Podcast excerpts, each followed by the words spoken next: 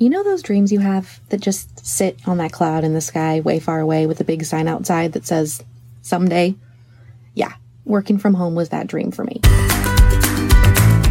Welcome to Ask Andrea, a podcast about home life, working smart, and being a crafty babe.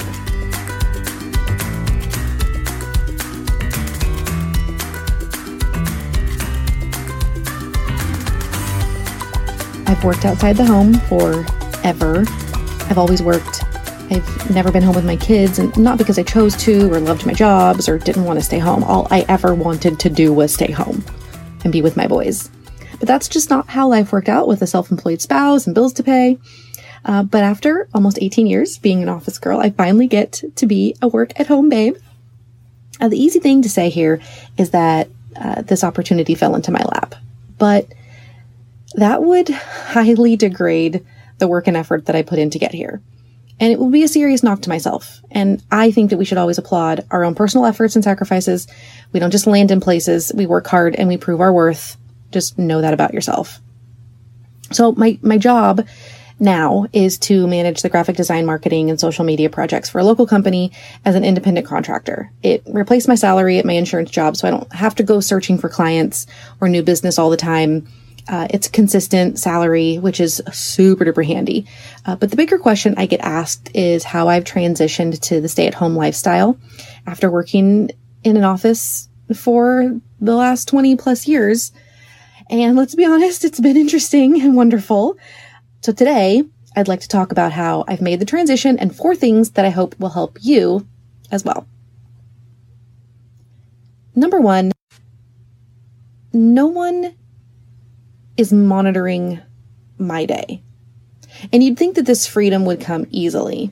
I don't have to be anywhere at a certain time. I don't have to tell anyone I'm going to lunch. I don't have to ask for the afternoon off. After 20 plus years of this being my normal, it was really hard to wrap my brain around the fact that I get to decide when I work and when I don't, and to allow myself permission to cycle laundry during the day and to take a break to play a game with my kid you know, this, may not be hard for others, but for me, I compared it to like the mom who was dying for some kid free time because she's got a million things she wants to do, but she gets an afternoon alone and wanders around the house like a lost puppy and can't figure out how to spend her time. Can you totally relate to that or what?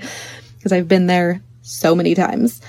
But the fact that no one is seeing me work, and I say the seeing me work in air quotes, because, you know, when you're at an office, people assume that you're working. And when you're at home, there's this stigma that you're not. Um, well, the fact that no one sees me work makes me want to get the tasks done and show my work because I feel like I have to prove that I'm not just sitting around eating bonbons all day. And what I do find to be incredibly productive is working alone. It's kind of funny. It's like I get more work done when I'm working from home than I do when I'm in an office setting, even though somebody thinks that you're working the amount of distraction that comes from being in an office situation can really hinder the amount of work that actually gets done. Uh, you know, they're, they're, they're everywhere. A coworker's phone call can distract you. A phone call to your own phone, your boss pulling away from, from your research, an email that becomes like top priority. I've just found it super helpful to work at home for the simple fact that I can string two thoughts together and complete something without getting sidetracked and I get to choose what I work on. I get to choose when I finish that task if I want to move into another task or if I want to take a break and get something else done.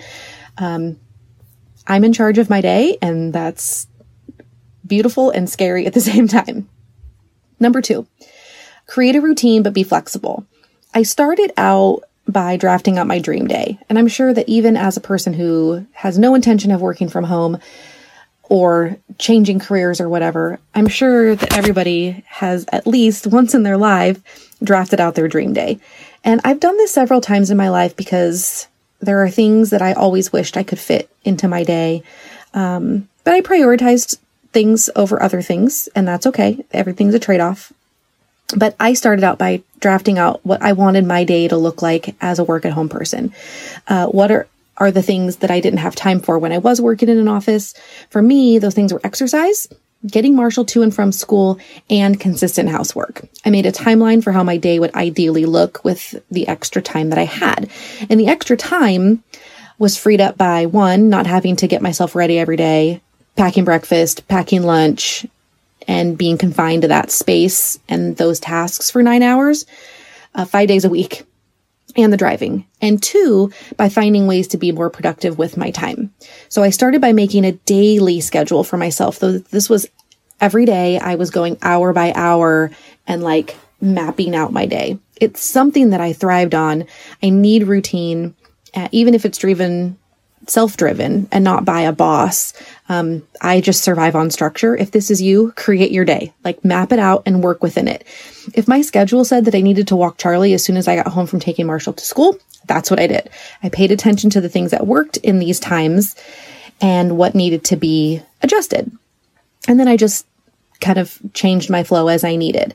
Um, once I s- decided on the things that would stick, then I didn't need to map out my day hour by hour. Then what I decided to do was create more of a weekly schedule and batch my days versus scheduling out my hours. So I created a weekly schedule based on what goes on each day. And here's like a just a quick example of what my week looks like right now. Okay, well this may not be quick, but we're we're going to try. Mondays are typically really task heavy because the beginning of the week is like super ripe with motivation. I try not to schedule in-person meetings on this day, but I will allow it if necessary because it, it's a it's a day that I'll typically get ready. So um, that just means putting on makeup, doing my hair. So Marshall has jujitsu and it's ex- and it's it's an excuse to not stay in leggings and a top knot all day. And sometimes I don't. So it's not really a, a hard and fast rule that I always get ready on Mondays but it's a day that I will allow myself to put on makeup if I want to. Uh, Tuesdays are quiet days, so really task heavy, but typically reserved for like more head work, researching, learning. So, like if I need to make something new in Illustrator and it's something that I've never done before, it's going to take some concentration. I need that space to do that. um, absolutely no meetings, no errands, no chores, no getting ready it's also a workout day. So that means that I can uh, go take Charlie for a walk. I do like 30 to 45 minutes of like a HIIT workout or Pilates or free weights, something at home. Like I don't go to a gym, um, maximizing my time by um, just doing everything at home with what I have. Using free YouTube videos. I love um, Blogilates. She does all sorts of free videos, um, all low impact or high impact if you can, but because of my back, I kind of have to know my limits. Um, but great workouts. Okay, so Wednesdays are heavy meeting days. We have team meetings for my company on Wednesdays. And then also another company that I work for, I try to schedule meetings with them as well on Mon- on Wednesdays. So that's like definitely a day that I'm going to put makeup on. I'm going to get dressed. I'm going to like, I'm going to see people on this day. Marshall also has jujitsu on those days and it's sometimes I'd take him, sometimes um, one of the other moms um, picks the boys up. So either way, it's a day that I get ready. Um, okay, Thursdays are a meeting overflow day if that needs to be scheduled or put into the day, but it has to be later in the morning because that's another workout day for me. So I can do Tuesdays and Thursdays. That's what I can commit to as far as working out. If I try to go overboard and try to schedule too much, then it doesn't get done or I get down on myself for not doing as much as I have planned. Um, so again, Thursdays meetings, maybe I try not to though. Uh, and then let's see, um, really heavy as far as tasks and projects because after all of those meetings, then all the new tasks and projects are kind of like flowing and I need a good chunky work day. And Fridays are for catch up and updates and finishing the week strong. Like I am all about like working really hard during the week so that Fridays can be easier. Um, so it really is just like a catch up, turning, turning things in or uh, uh, like email updates for like what I have accomplished during the week and where we are on certain things. Since, you know, I'm not in an office setting all day where people are constantly chatter communicating. Um, it's important for me to provide weekly updates that may not be part of your workflow or whatever, but that's just kind of what my Fridays are for. I start the day with a walk and then I grocery shop first thing. And then once I'm home, groceries are put away. I have a huge chunk of the day to just wrap up my week. And if everything, you know, goes smoothly and, and I know that things that I still have on my plate can continue on Monday, you know, I'm flexible. I can, you know, do something personal. I can play with Marshall. I can, you know, go do something else. Um, but this is basically how I want my week to roll. And it is easy for me to batch my days with themes. So, like the theme of it's a workout day, it's a meeting day. That way, I'm not running all over the place, getting ready every day like I was when I was in an office.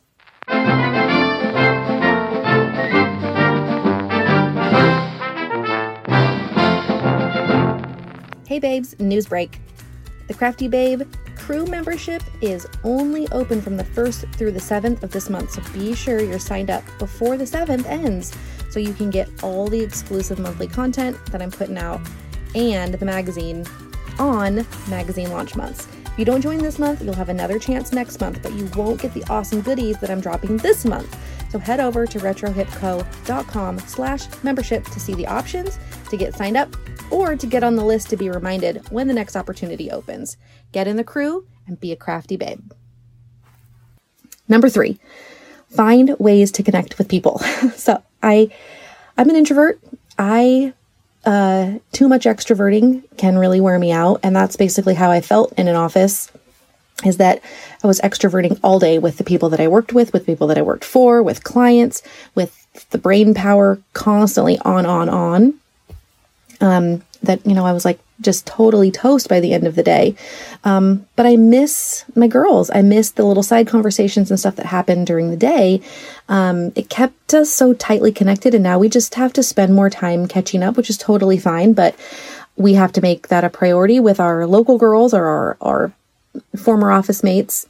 But it's super important to have people on your side and people who you can kick around ideas with. Um, you know, for me, it's Susanna and Alyssa, and those are the girls that I text about you know everything. And i i say hey you know i've got this question. What do you think about this? Hey i've um, am i using the comma in the right place? Like i just texted um, alyssa about that my little grammar nazi. So uh, in this podcast i listened to called breakfast with sis ali kay uh, she's a hand artist she does murals and florals uh, a lot of line work and it's really pretty good stuff. So her podcast with her dad, they talk about having a personal board of directors. It's a, a whole thing. I found it to be life giving to have girls I can rely on to kick me in the butt or like lay with me in the dirt. It's seriously life giving. So good. Number four, stop working. uh, how many times have you heard this when you work for yourself or when you work from home? It's like work is always home and home is always work. So separating those things is really important. It is the hardest thing for me to do right now. Um, before I could just turn off work when I hit those double doors, like boom, work's done, phone goes off, work phone goes off. Um, but now work and play is all right here, and they often spill into each other. So here are a few things that I do to separate them.